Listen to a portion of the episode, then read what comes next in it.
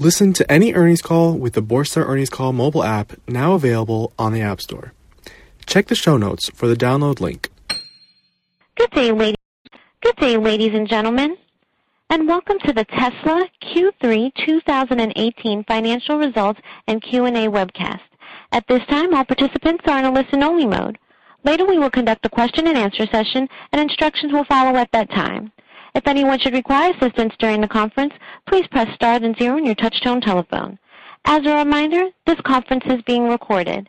I would now like to introduce your host for today's conference, Mr. Martin Viecha, Senior Director of Investor Relations.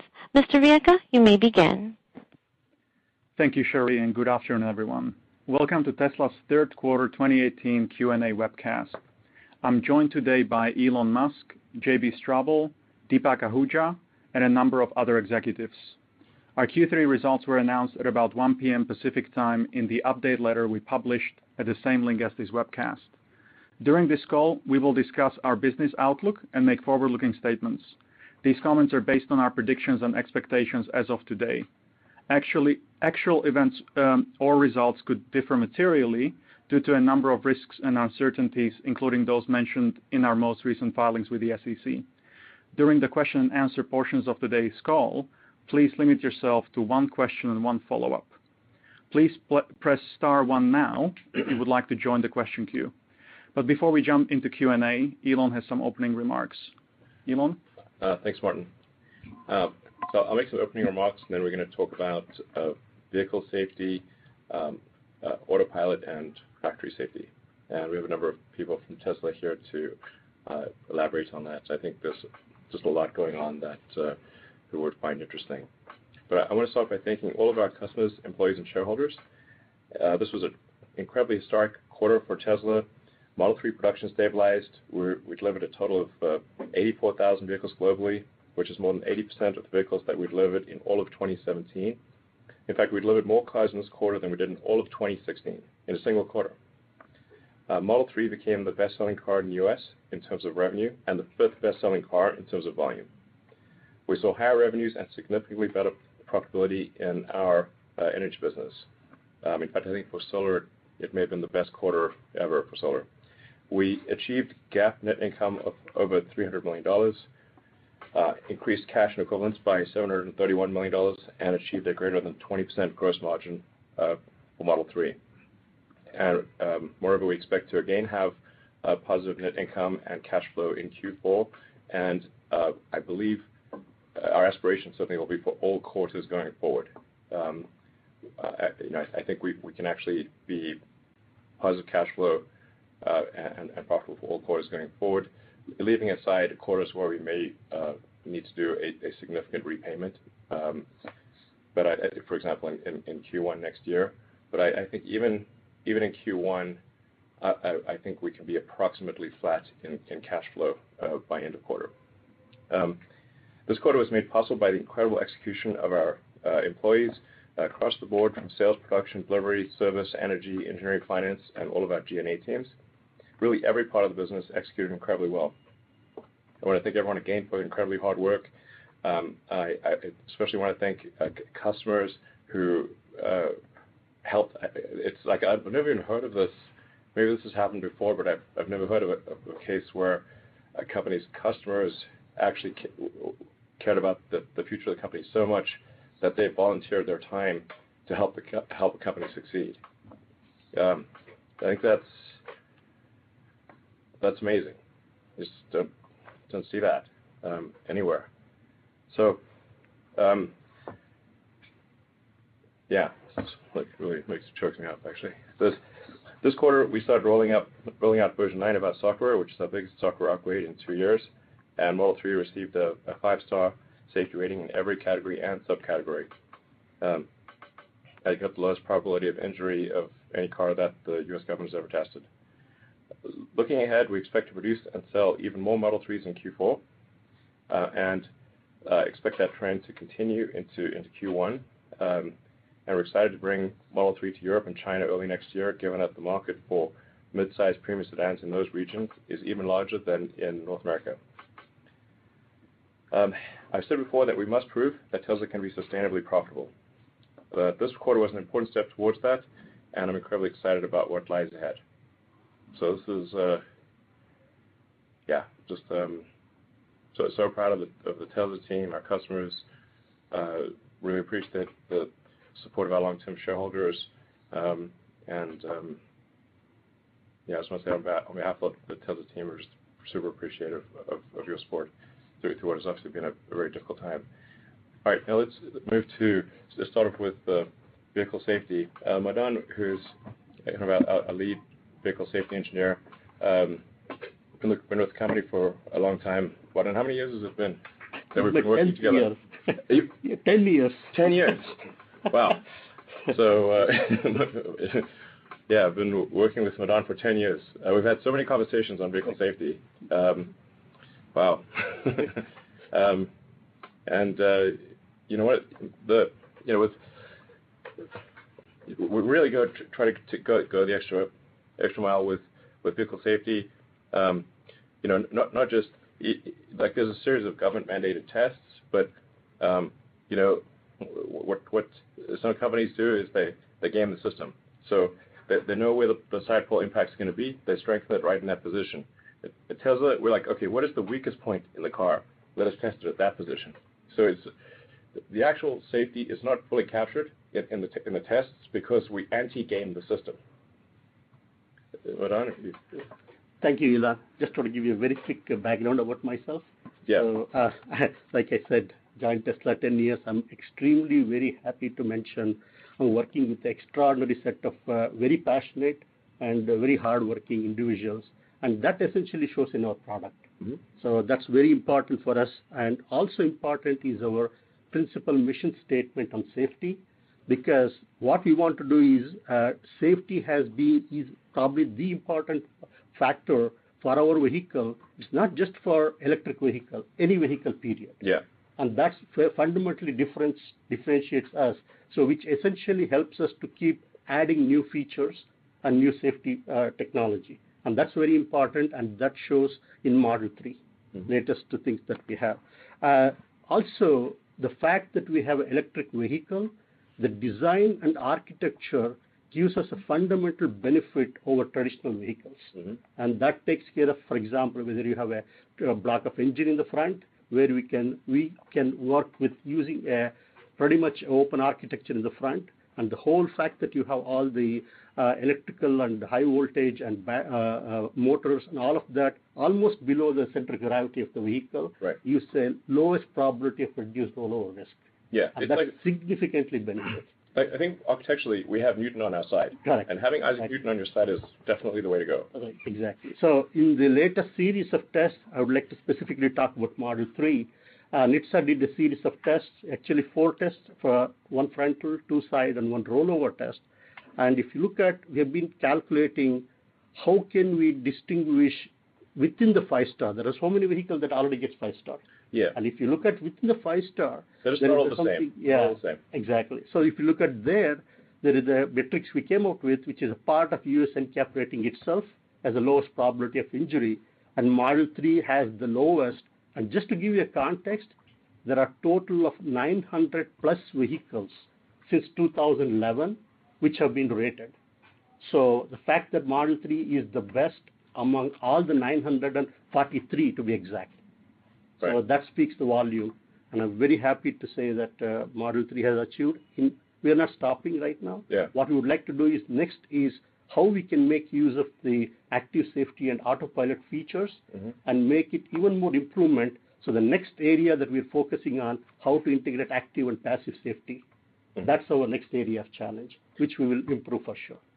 Yeah. It's worth noting that the safety extends to uh, not just people in the car, but also pedestrians. Correct. Yeah. So, uh, uh, not having a big engine block in the, in the, in the front of the car is, is really helpful so, because if you if, if, the car were to hit a pedestrian, um, we'll get to active safety next because the, the best thing is not obviously not to, hit a car or pedestrian.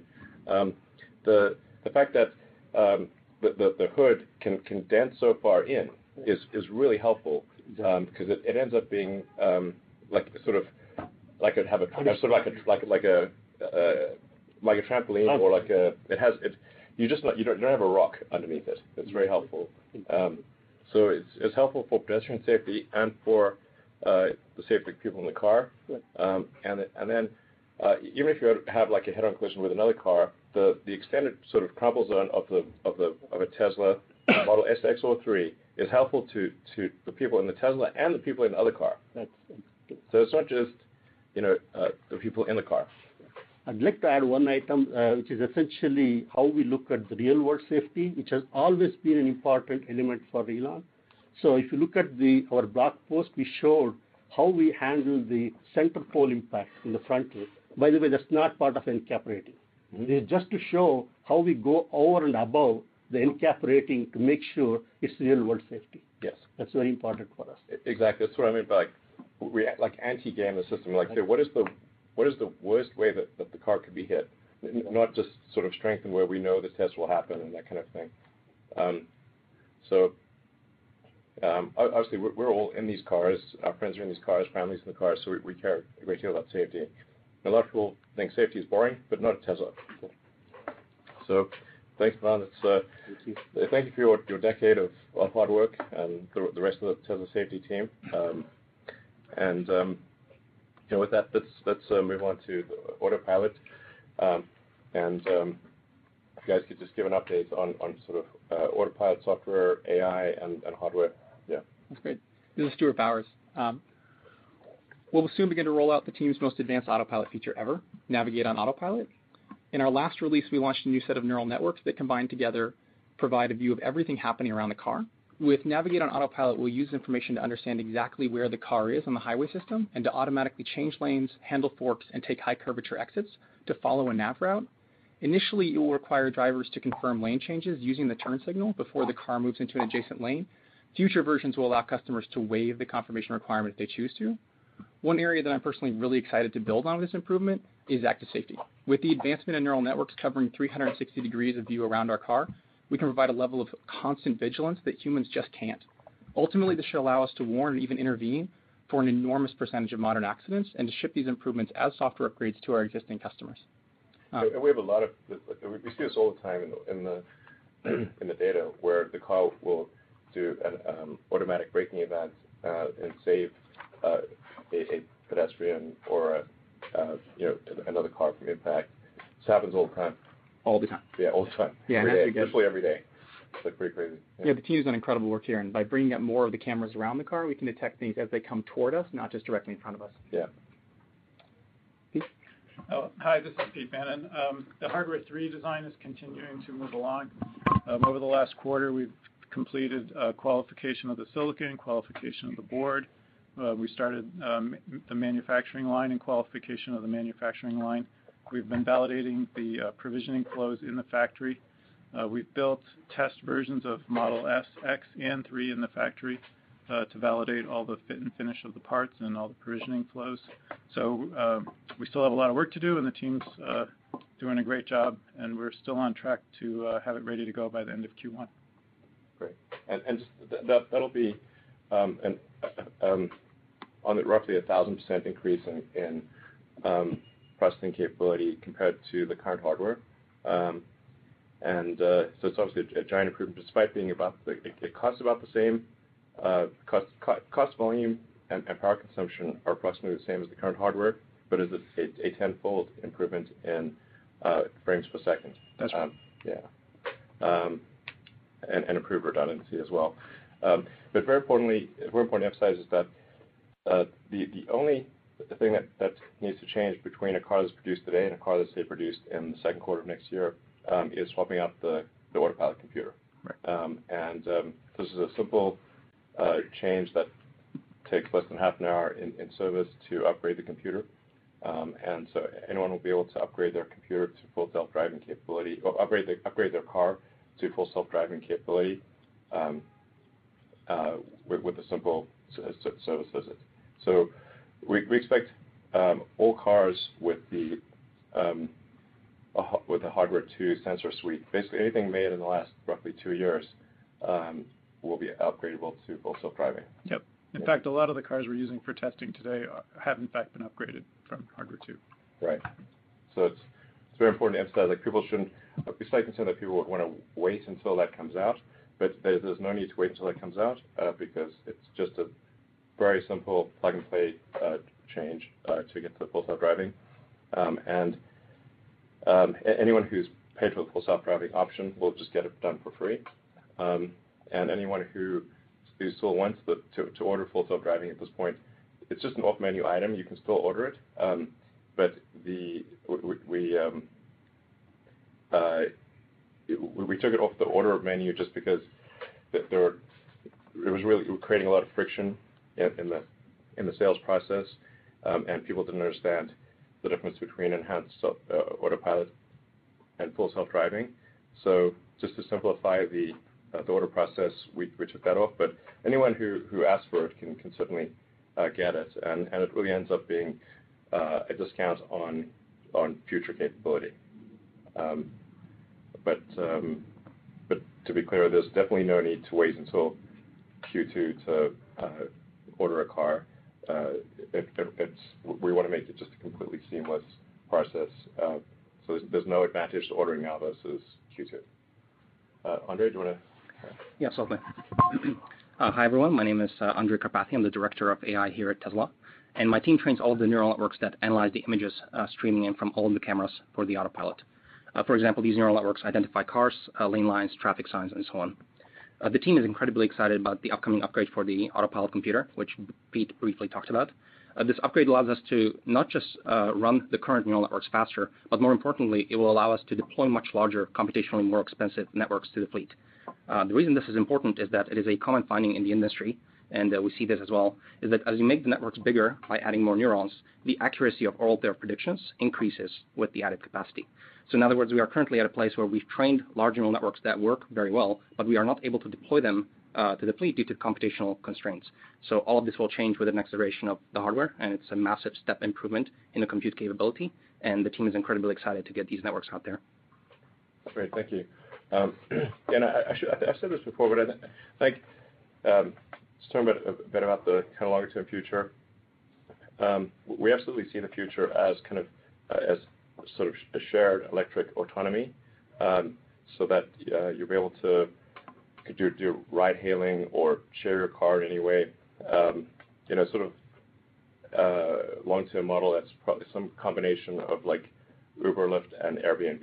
In other words, there'll be Tesla dedicated cars for ride hailing, um, and there'll be and any customer will be able to share their car at will, just like you'd share your house on Airbnb. So it's a combination of those two models, uh, I think is, is, pretty obviously where things are headed long term.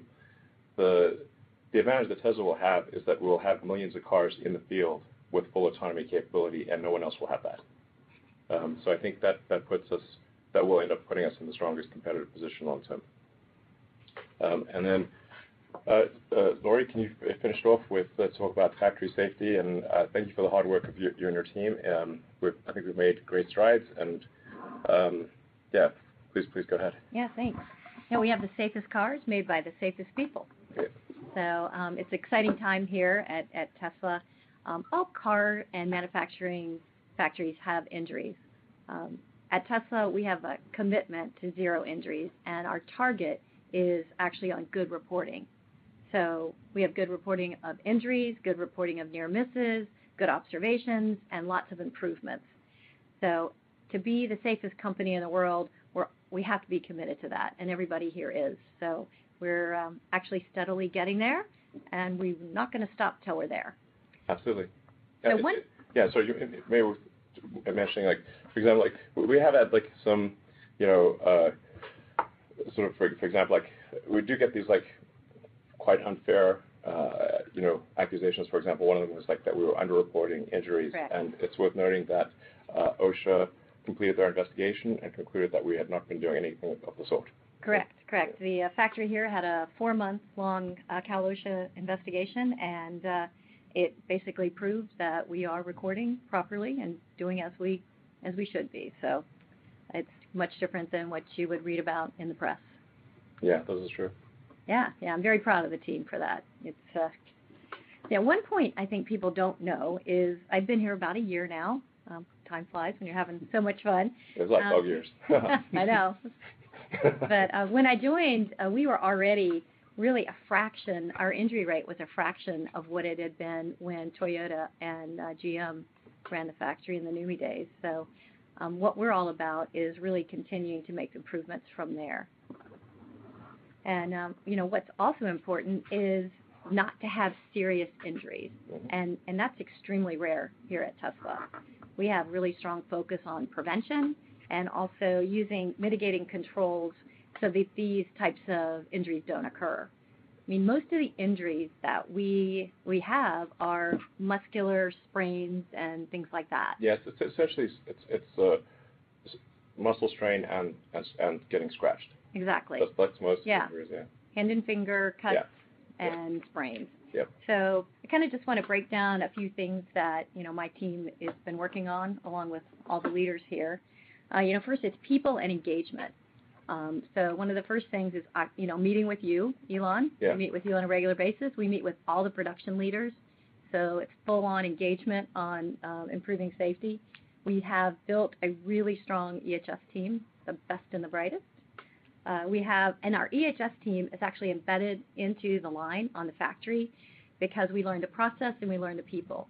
You don't know how to improve unless you're out there on the line, on the process, engaging with the associates, listening and learning from our associates. So we have really strong engagement, health and safety committees.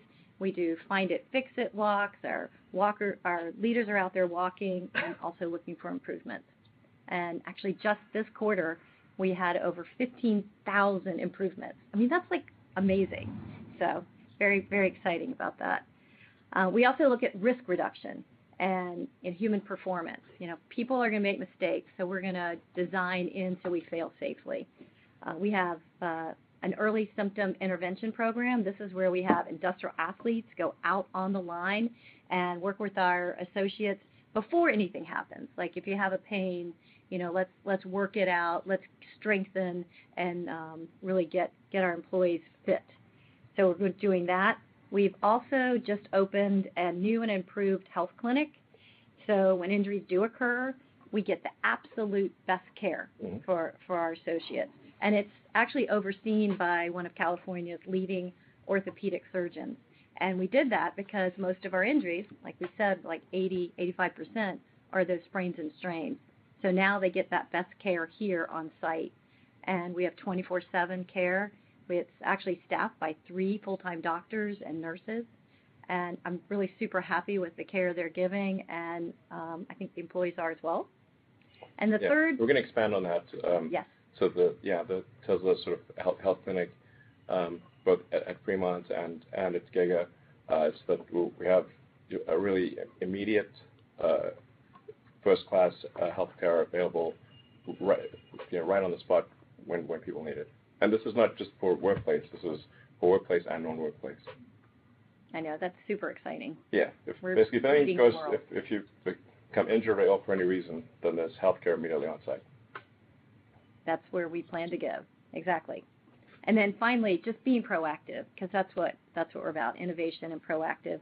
I mean, we've joined uh, national safety organizations we partner with uh, with many leading universities, including California Berkeley uh, Center for Occupational and Environmental Health. We do presentations there. We work with the automotive industry and do benchmarking all the time. We're always looking and bringing people in to look for things that we can do better and for new technology and innovations in safety. So, and with all of that, um, you know, we have made improvements in our injury rate. We are more than 10% better year-over-year in our lost workdays and our days away. Um, the most important thing is we're also getting all those good engagement observations. They're moving up. Injuries down, observations, engagement up. All right. Awesome. Thanks for that. Thank uh, you. Thanks, Lori. Um, we'll provide um, regular updates on workplace safety and uh, our goal is unequivocally to have the safest uh, factories in the world where people look forward to coming to work in the morning. It's like, yeah, that's our goal. All right. Um, with that, we can move to questions. Cool. Well, thank you very much. Sherry, let's uh, go to the first question, please. Thank you. Our first question comes from Dan Galves with Wolfe Research. Hey, um, thanks for taking my questions. Uh, congratulations on the quarter. Uh, it's really amazing to see this landmark quarter um, after covering the company for so long. Um, thanks for uh, bringing some of your team onto the call. It's very interesting. My question is about cell supply. There's been some noise about tight cell supply and Sparks and tight labor supply. In the short term, could you just talk about whether demand is outpacing supply of battery cells and kind of what's your plan for um, long-term expansion, uh, including cell supply in China? Uh, JB, you want to take this? Sure. I can speak to that. This is JB. Um, we have had a period where the supply was fairly tight for Model 3, but it did not really constrain the Model 3 production in any significant way. Well, like for a week. Yeah. Maybe for a few days. Yeah. Um, the impact was larger felt on the energy uh, products. Yeah. Um, you know, that still is somewhat tight, but we do, as we pointed out in previous, you know, discussions, we do have third-party supplies of energy cells. That production, you know, can continue, um, even independently of the Panasonic supply in Sparks. That's been very helpful. That is expanding in future quarters. Um, also the Panasonic supply is expanding. You know, the productivity of existing lines is continuing to improve with a lot of hard work from the engineering teams and just operational stability. We continue to bring online new production lines. Even just in the last uh, several weeks, we've started up, uh, you know, yet another cell production line with Panasonic, and um, through the end of the year, there's uh, another line coming on and then one shortly after that. There's a steady increase in the total supply. Um, that should keep us ahead of, even Model 3 growth and also should let us, um, have a larger percentage of energy supply be sourced from Giga locally. Yeah. We are making a pretty nutty amount of the world's uh, lithium-ion batteries. Hmm. Um, Martin, like, I think we're, what, at 60% or something? Yeah. At the moment, if you look at, uh, for example, for Q3, all electric vehicles made around the world, uh, their total battery capacity was about 20 or 19 GWh, and what we produced in Q3 was about the same or a little bit higher. Okay. About half of world's batteries, basically. Well, is that uh, because we also source cells from Japan and elsewhere? Is that you talking just Giga or? Uh, uh, yeah. Just the Giga itself is about 20, and on top of that, SNX is, um, I don't know, another four or five. Yeah. Got it. No, it's a huge advantage. Um, is there uh, there plans um, that you can talk about for cell supply in China? Um, will that be produced in China? I'm assuming so. Long term, it would be produced in China. Uh, short term, we're, we're not certain of the short term situation, but long term, uh, certainly. Got it. Okay. Thanks. Thanks very much. Thank you. Let's go to the next question, please. Thank you. Our next question comes from Pierre Ferragu with New Street Research. Hey, thank you for taking my question. Um, I was very surprised in the numbers you reported today by uh, your gross margin performance on the Model 3. If I remember correctly, you were expecting more of a 15% type of margin for this quarter, and you actually did uh, better than 20%. Can you take us through uh, what improved faster and better than you had initially anticipated in uh, the manufacturing line and where these improvements uh, came from? Um, Deepak here, and um, Jerome and others, please feel free to join. Um, our improvements on the cost side were in every aspect of cost. Clearly, our manufacturing labor hours um, improved significantly. Uh, our overall manufacturing costs uh, dropped almost 30% uh, sequentially Q2 to Q3. We produced more volume, so we had better fixed cost um, absorption. Um, we had far less scrap. Our yield on each of the lines across both factories improved significantly. As we look forward, we see even more opportunities. We are going through this phase where uh, we are now stabilizing production, and the team can now intensely focus on cost optimization, and that trend will just continue in Q4. Yeah. I think we're also being relatively on the conservative side when we predicted, when we said like 15, so we're being conservative. Right. Our expectation was we would do better, but we wanted to be conservative. You're right. Yeah. In terms of our guidance that we gave uh, for Q3. Yeah. Okay, thanks. That's great. Then on um, as a quick follow-up, you've uh, announced uh, over the weekend like a mid-range uh, car with um, a smaller battery pack. I was wondering, as you're looking at expanding production of the Model 3, I think about it as you had two options. One was to go abroad and to keep producing a higher-end, higher ASP car, and the other one was to go for a lower cost car and stick to the U.S. How did you decide the sequencing of these two things? Why is lower car now and going abroad only uh, early next year? Well, we're trying to provide the most affordable um, electric car options that we can. Um, since we just don't have the ability to get to the $35,000 car right away, we thought this might be a way to offer it as an intermediate step. Um, that's really it. Um, we expect to start um, producing in significant volume for Europe in January. Um, obviously, it takes some time to ship, so uh, deliveries, you know, probably pretty significant deliveries in Europe, kind of in the late February, March timeframe, because uh, cars have to get all the way from California to a customer in Europe. And uh, you know, for us, the car only counts as delivered if it uh, reaches the end customer uh, and all the paperwork is completed correctly. So it's, it's the highest possible standard for, uh, for, for considering a sale a sale. Um, yeah. And also to back um, inside delivering cars. Um, yeah. The we we may or may not deliver cars in APAC in, in Q1. Um, but certainly in Q2. It'll be kind of borderline uh, as to whether it caused delivered in APAC by the end of Q1. Uh, I can't say that for certain. Definitely in Europe, um, uh, and then definitely in APAC in Q2. Yeah. Okay, let's go to the next question, please. Thank you. Our next question comes from Romit Shah with Nomura Instinet. Yes, thank you. Um, I guess just along those lines, you uh, indicated that uh, you're going to bring Model 3 to Europe uh, early next year. Um, where would you like to see um, production in order to support that ramp overseas? Well, initially, production will occur. I mean, These next several months, all production is vehicle production will take place at our car plant in California. Sorry, I meant to ask, uh, where would you like to see the production rate uh, on a weekly basis go to in order to support that ramp? Um, it's hard to predict with accuracy. There's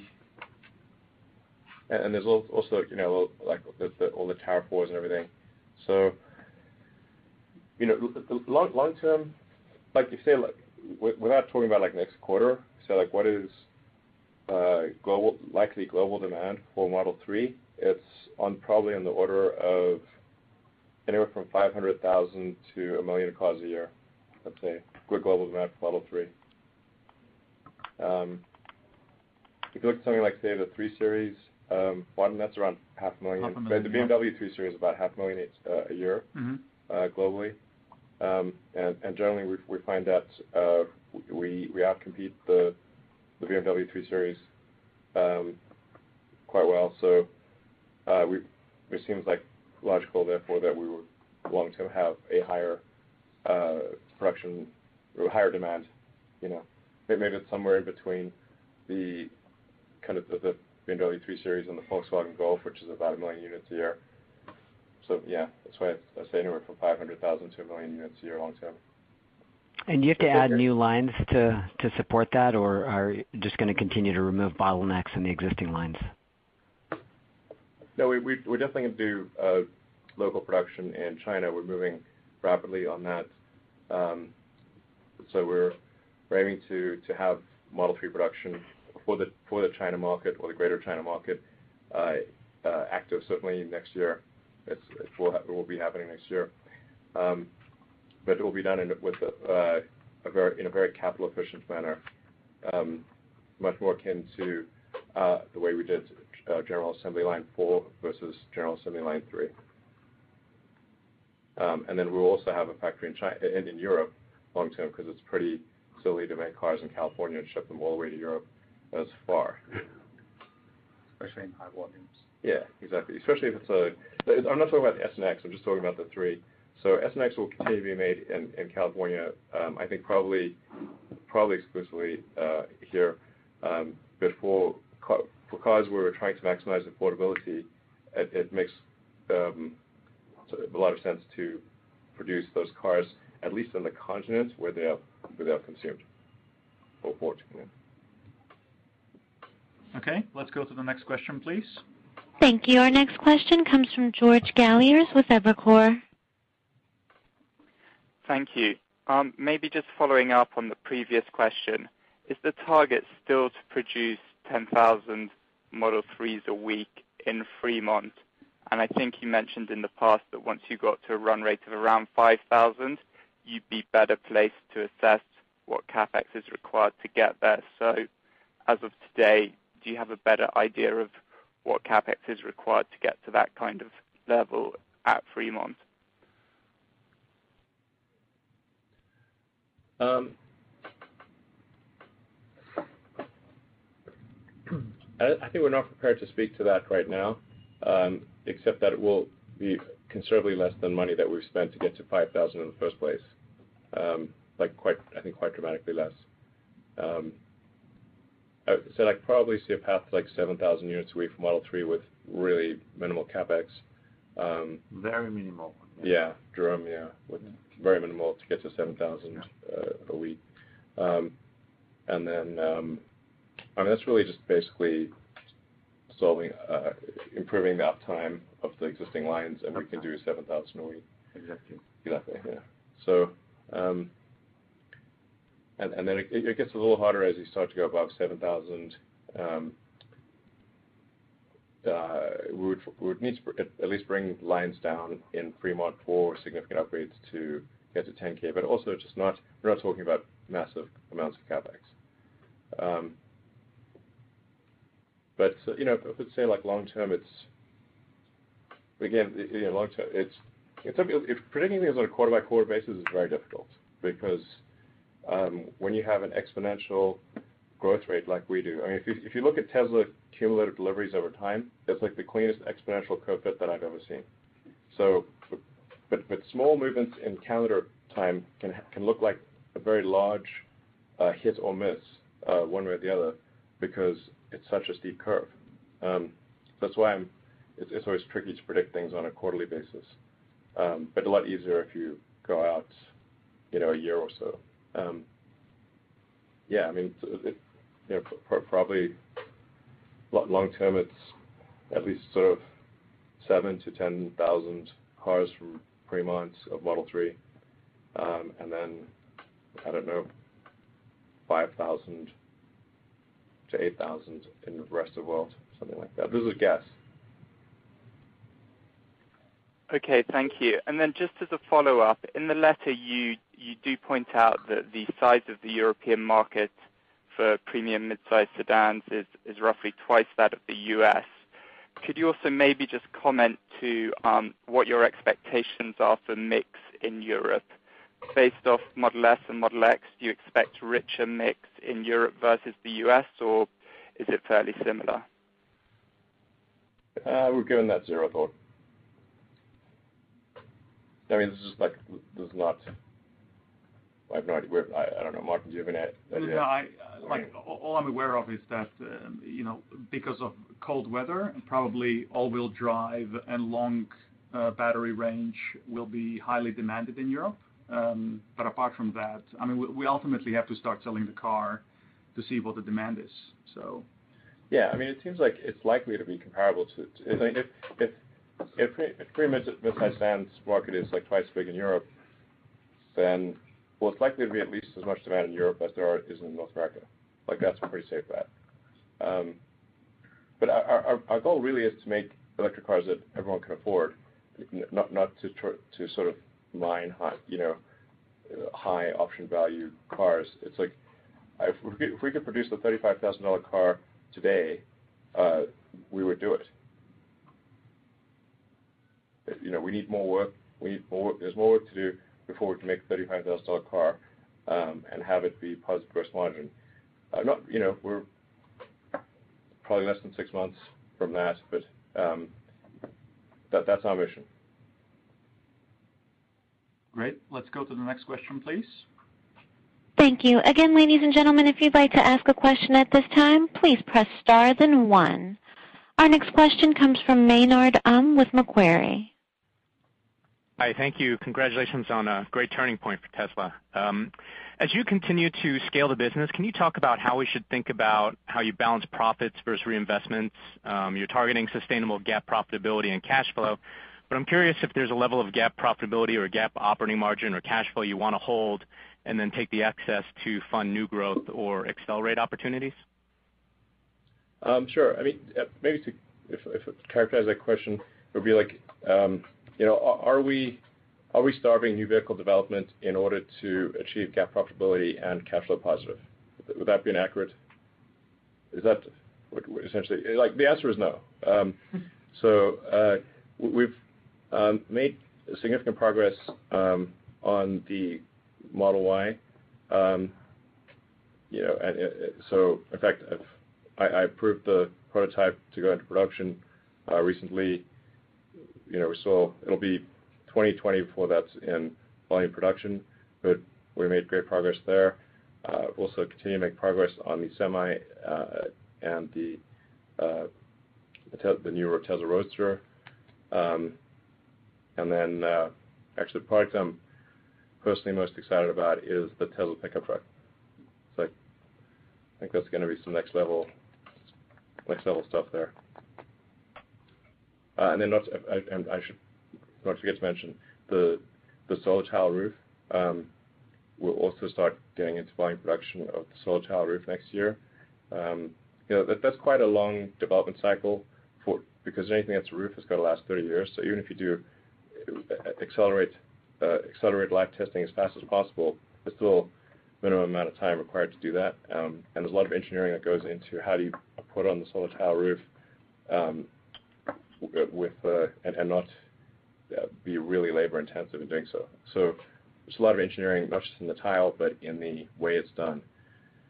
Um, and then We've got continued improvements in Powerwall, Powerpack, other energy products. Um, I think we've got the most exciting product roadmap of any company on Earth by far. I'm not even sure, like probably twice. I don't even know who would have uh, which company would have a better product roadmap or even close. Yeah. Maybe they do, but I don't know about them. Great. and When you talk about Tesla having its own ride-sharing fleet or giving people the ability to loan out their car like an Airbnb model, I'm curious if your long-term plan is to build a platform that's going to enable companies to write applications um, to turn the car directly into an application. Can you also maybe just talk about that business model? Is that um, Should we be thinking more about like a revenue-sharing model, sort of like how Apple takes a piece of revenue generated for uh, applications from iPhones? Thanks. Uh, I don't know about turning the car into an application exactly, but I mean, maybe. We'll try to do the thing that maximizes uh, usefulness. Um, if there's a way we could think of where third parties could do something, then that could make sense. Um, but I do know for sure that Tesla will operate its own uh, ride-hailing, you know, its own ride-hailing service. will compete directly with Uber and Lyft, obviously. Um, and uh, You know, and but then also have the ability for customers to uh, offer their car and add or subtract their car to the fleet at will. There'll be a company-owned fleet and uh, and the company-owned fleet will just be where there aren't enough customer cars to be lent out. So if we, if we find, like, in a particular metro, there aren't enough customers who are willing to add their car to the shared fleet, then that's where we'll supplement it with a Tesla-owned fleet. Um, so that's why it's a sort of a combination of the Uber Lyft thing and Airbnb.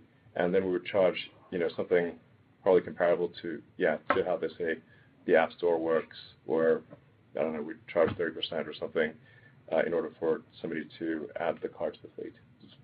I think that's like a pretty sensible way to go. Um, yeah. Great. Let's go to the next question, please. Thank you. Our next question comes from Adam Jonas with Morgan Stanley. Uh, thanks, everyone. Uh, first question is on, on governance. Uh, as the company conducts its search for a new chairman, what are the attributes and experiences of that person that you think would be a best fit or best value for Tesla? Um, actually, on this call, we're going to uh, restrict questions to operational topics. no problem. Uh, yes, I do. Um, can you um, can you tell us about the folks who are taking deliveries of Model 3? Uh, what are the top cars, car models, or brands that they're trading in or switching out of? How many are new to the brand? That kind of, anything you're prepared to share, and then I have a follow-up. Sure. Absolutely. Uh, uh, hey, this is Martin. I've done uh, the analysis of all the trade-ins that we've received, and really the only pattern that I've seen is that it's sort of all across the board, and the vast majority is non-premium brands. Um, I think that is the number one message, is just that more than half of the trade-ins we received were priced at below 35,000 when new. Other than that, there's no real pattern. I I haven't noticed anything worth highlighting other than it's just a lot of people upgrading their cars quite dramatically. Which is a huge upgrade. Uh, yeah. Go uh, Well, maybe for most, but for many people, it is the most expensive car they've ever bought. Um, hmm. They're clearly demonstrating with their money that um, they're willing to spend extra money to get a Tesla you know, like, because it's like mass market premium. The price walk is way beyond the federal tax credit. So clearly- Yeah... there is value- Mm-hmm... in the mm-hmm. product that they are perceiving, whether it's cost of ownership, whether it's sustainability, whether it's the brand or the product. Safety. It's like- The safety. All of the above is making a large number of customers jump up significantly in their purchase price. Yeah, I mean, really, like the honestly, like the, the top reason to refer a friend to buy Tesla is is going to keep your friend safe. Mhm. That's a good reason. If I can just squeeze in, since I couldn't ask the first one that you could answer, um, do you think that the th- third quarter is a milestone, Elon, where where you think Tesla becomes sustainably self-funding and uh, perhaps not in need of, of outside capital? Thanks. Yeah, that uh, is uh, our goal. Um, we do not intend to uh, raise equity or debt. At least that is not our intention right now. Um, you know, that may change in the future, but the current operating plan is to pay off our debts, not to refinance them, but to pay them off, um, and reduce the debt load and overall leverage of the company. Oh, and I actually almost forgot one quite important thing. Um, as and this is quite helpful. Why it's helpful to have these sort of crisis situations uh, with, with logistics, for example.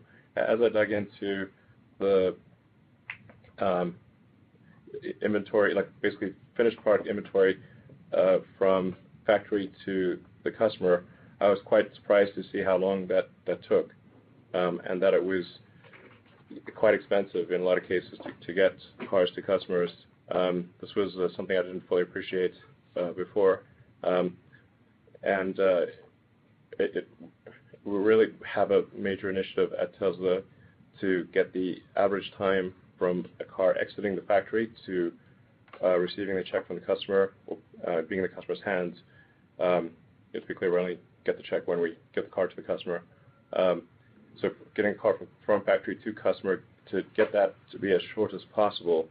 Um, in August, the average time in North America to get a car from the factory to a customer was 30 days, which is embarrassingly long. Um, by the end of the quarter, we had reduced it to around 20 days.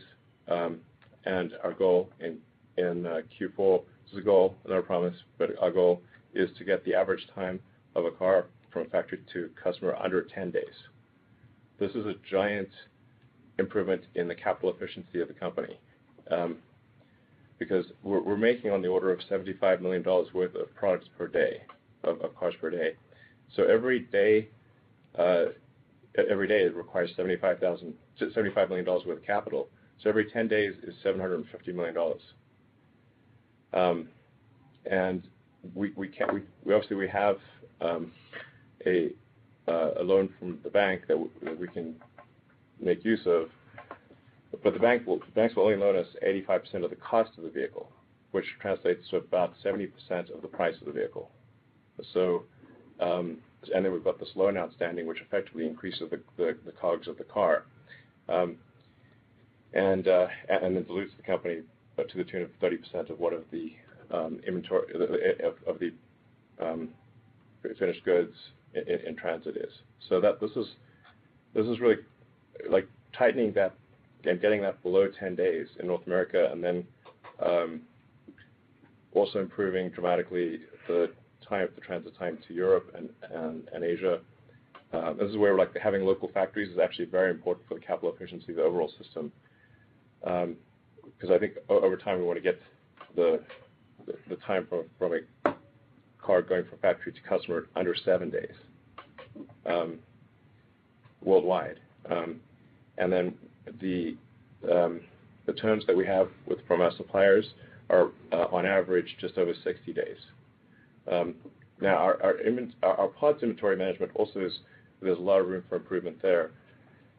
I uh, think we'll probably cut that down to, you know, a few hundred million dollars or so uh, of, you know, debottlenecking, something like that, maybe $200 million-$300 million of parts at the factory. Um, effectively, um, what we're gonna do is reverse the working capital requirements of the company quite dramatically to the point where the faster we grow, the more capital we have. This is incredibly important uh, for capital efficiency of the company. It's night and day. Deepak, is there anything you'd like to? No, I think um, you are totally. We're reducing our raw material inventory on one hand uh, by keeping the production stable, finding efficiencies in warehouse management and supply chain, uh, and at the same time, reducing the time to deliver the car and uh, convert that car into a cash. That significantly improves working capital needs. Yeah. It's really quite dramatic. Yeah, I think sort of profoundly changes the financial uh, effectiveness of Tesla. Yeah. We reduced our inventory in uh, Q3, um, uh, which helped. Although we had higher receivables because the quarter ended on a weekend, we won't have that in Q4. Um, all of this should continue to help us in Q4 and beyond, the working capital gain. Yeah. I mean, It occurs to me that even if the only thing, like even if uh, this was the only thing that Tesla did different was to um, shorten the time from factory to uh, to the end customer. Um, it, it, in any given company that did that would outcompete all other companies over time. It would, be, it would not be it would not be a contest. Great. Thank you very much. Let's go to the next question, please. Thank you. Our next question comes from Toni Sacconaghi with Bernstein. Uh, yes, thank you. Uh, I have uh, one for Deepak and then a follow-up, please. Um, Deepak, the OpEx expense management was very strong in the quarter. I think it was down 13% sequentially, and OpEx was only up 5% year-over-year, despite revenue growing 71%. Um, on that front, in hindsight, did you get too bloated um, and uh, needed to get more right-sized? And Looking forward, how do we think about OpEx growth versus revenue growth on kind of a more normalized basis?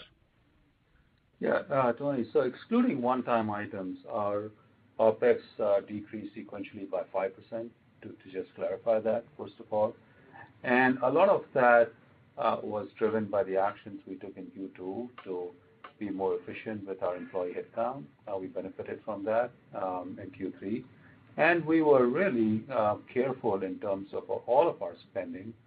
Um, the other piece that helped us is um, uh, a lot of our Model 3 spending on expensed sort of R&D is reducing because Model 3 is going into production. So Q2 to Q3, we saw a reduction there.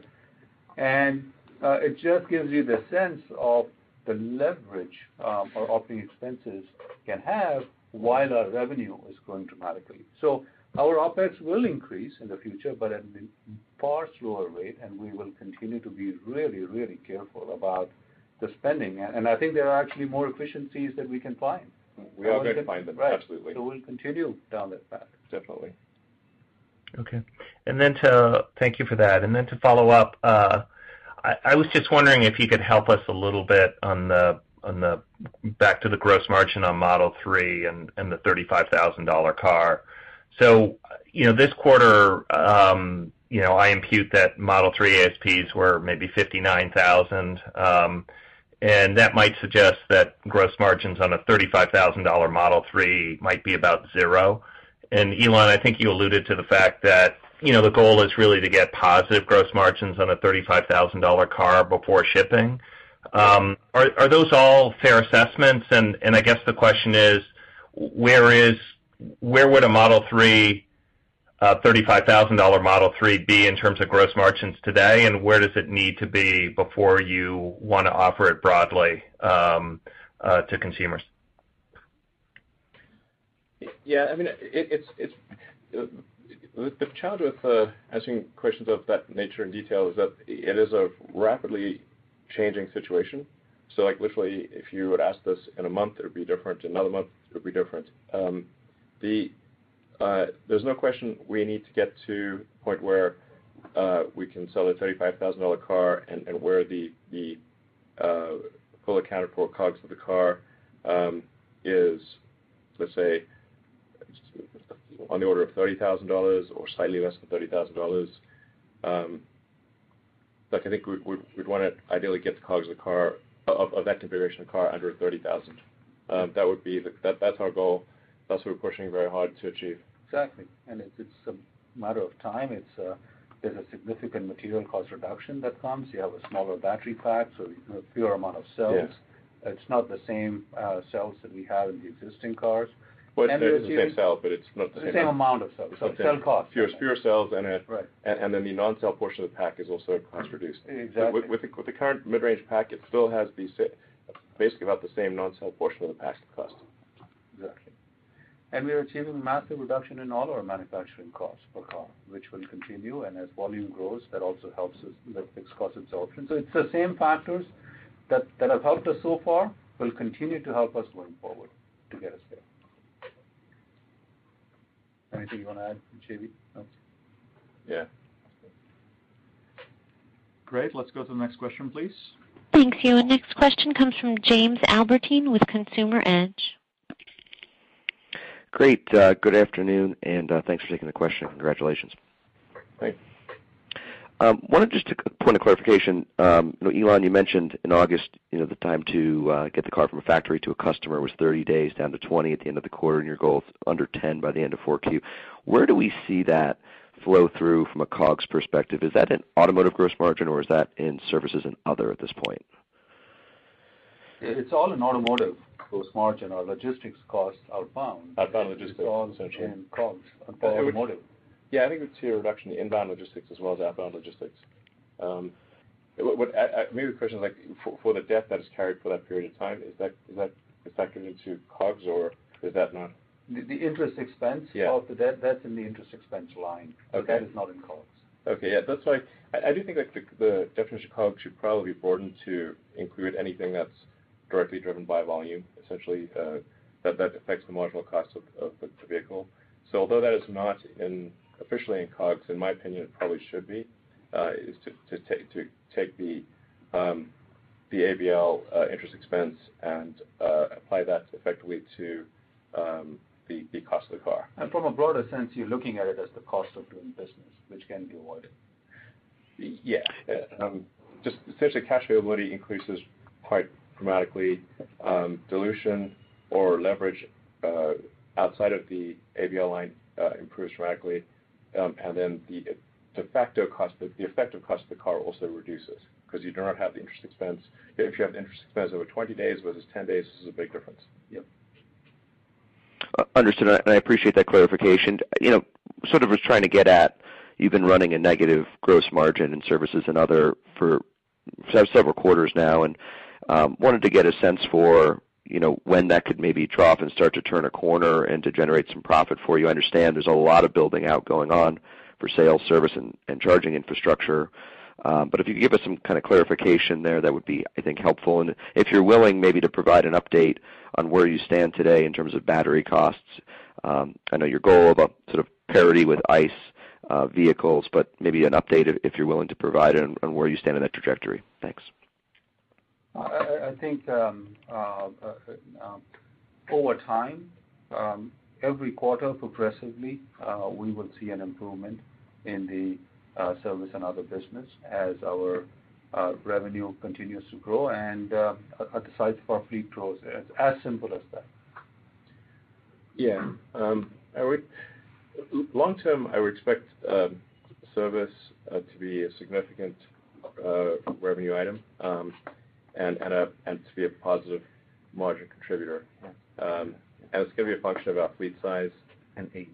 Yeah. Age. Exactly. Essentially, we're under warranty now. Yeah, exactly. We're under warranty. There's like a lot of stuff that's under warranty. but As the warranty expires so there's non-warranty items, then we would expect service to be positive gross margin. That also includes our used car sales. Yeah, that's a um, good point. Our used car sales is continuing to grow, and they have a healthy margin. That overall business uh, for mature companies is, in some cases, more profitable uh, than new product sales. I'm not just talking about OEMs. Yeah. Auto OEMs. We are at the early stage of our growth here, and as our fleet size grows, there are just so many opportunities in that business that um, it's a matter of time, as I simply said. Yeah. Okay. On the battery cost? There was a question. Well, um, that is a key sort of competitive metric. So I think it's safe to say we're much better than anyone else by a lot. Um, but Prefer not to uh, give a precise number. Okay. And Now let's go to the last question, please. Thank you. Our final question comes from Phil LeBeau with CNBC-TV. Thank you, guys. Uh, Elon, quick question. In terms of as the federal tax uh, credit starts to be phased out as your sales uh, cross over the threshold. What kind of an impact have you guys modeled into how much that might slow down potential sales? We don't expect this to result in. Uh, yes, the the sales tax or the the tax incentive in the U.S. Uh, drops in half at the end of this quarter, but then we also start shipping to Europe and then start shipping to Asia. Um, and we certainly do not expect anything that would cause our production to drop below, let's say, a minimum of 5,000 cars a week. But in terms of in the United States, uh, do you expect that it'll slow down uh, demand and sales within the U.S.? Um, I, think that as we're able to offer lower cost versions of the car, uh, that we would expect demand to sustain in the U.S. Um, I want to be clear, it's not like we're holding back this lower cost version of the car intentionally. Uh, just like with we're like, is there anything we can do to provide a lower cost car now? That's where we came up with the uh, depopulated long range pack, just like basically having a long range pack with fewer cells. Uh, we really care about providing the end customer with the most affordable car that we we could possibly produce, the best probability. Um, and uh, if we could do the smaller pack now, we absolutely would. Um, it's just going to take us, I don't know, at least three months to get the production going, and then you got to spool up production, and that production's got to go to, you know, we've got to make the packs, packs got to go to the vehicle factory, the cars are going to get delivered to customers. Mm-hmm. So that's why, you know, customers probably see the smaller battery pack you know, on the order of like you know, March or something, or February maybe. but something on that order. Um, okay.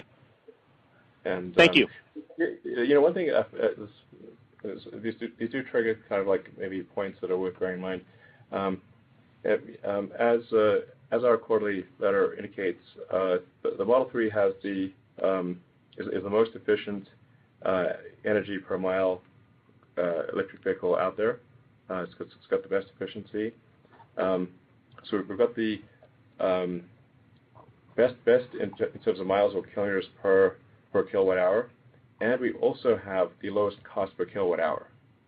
This makes it very difficult for other companies to compete with Tesla because we have the most efficient car and the lowest cost batteries.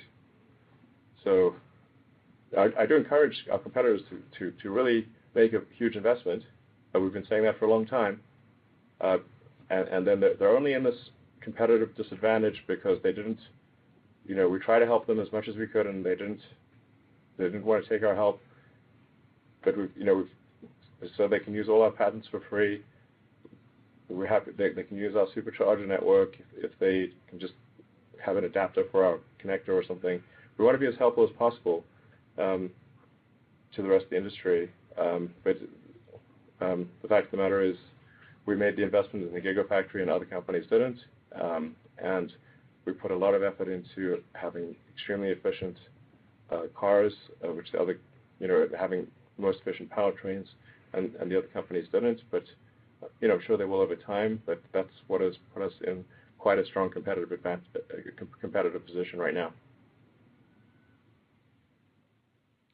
Fantastic. I think that's uh, uh, uh, all we have time for today. I just want to add. Sorry, go for it. Comment um, in closing, and Elon started with it, and I want to say that for myself personally here. I want to personally thank all the Tesla employees who worked incredibly hard this quarter and in prior quarters um, in each and every part of our business. Um, our results really are a reflection of the execution done in the company, uh, by the company, and the passion uh, that our employees have to uh, deliver such results despite all odds. I also want to thank all our customers and all our investors who have believed in us and our product and our vision of accelerating the world's transition to sustainable energy. Thank you from my side. Todd? No, I'm good. All right. Um, anybody have any additional comments or anything? Um, all right. Thanks, everyone. Um, and uh, Yeah, look forward to the next call. Thanks. Thank you. Goodbye. Ladies and gentlemen, thank you for participating in today's conference. This does conclude the program. You may all disconnect, and have a wonderful day.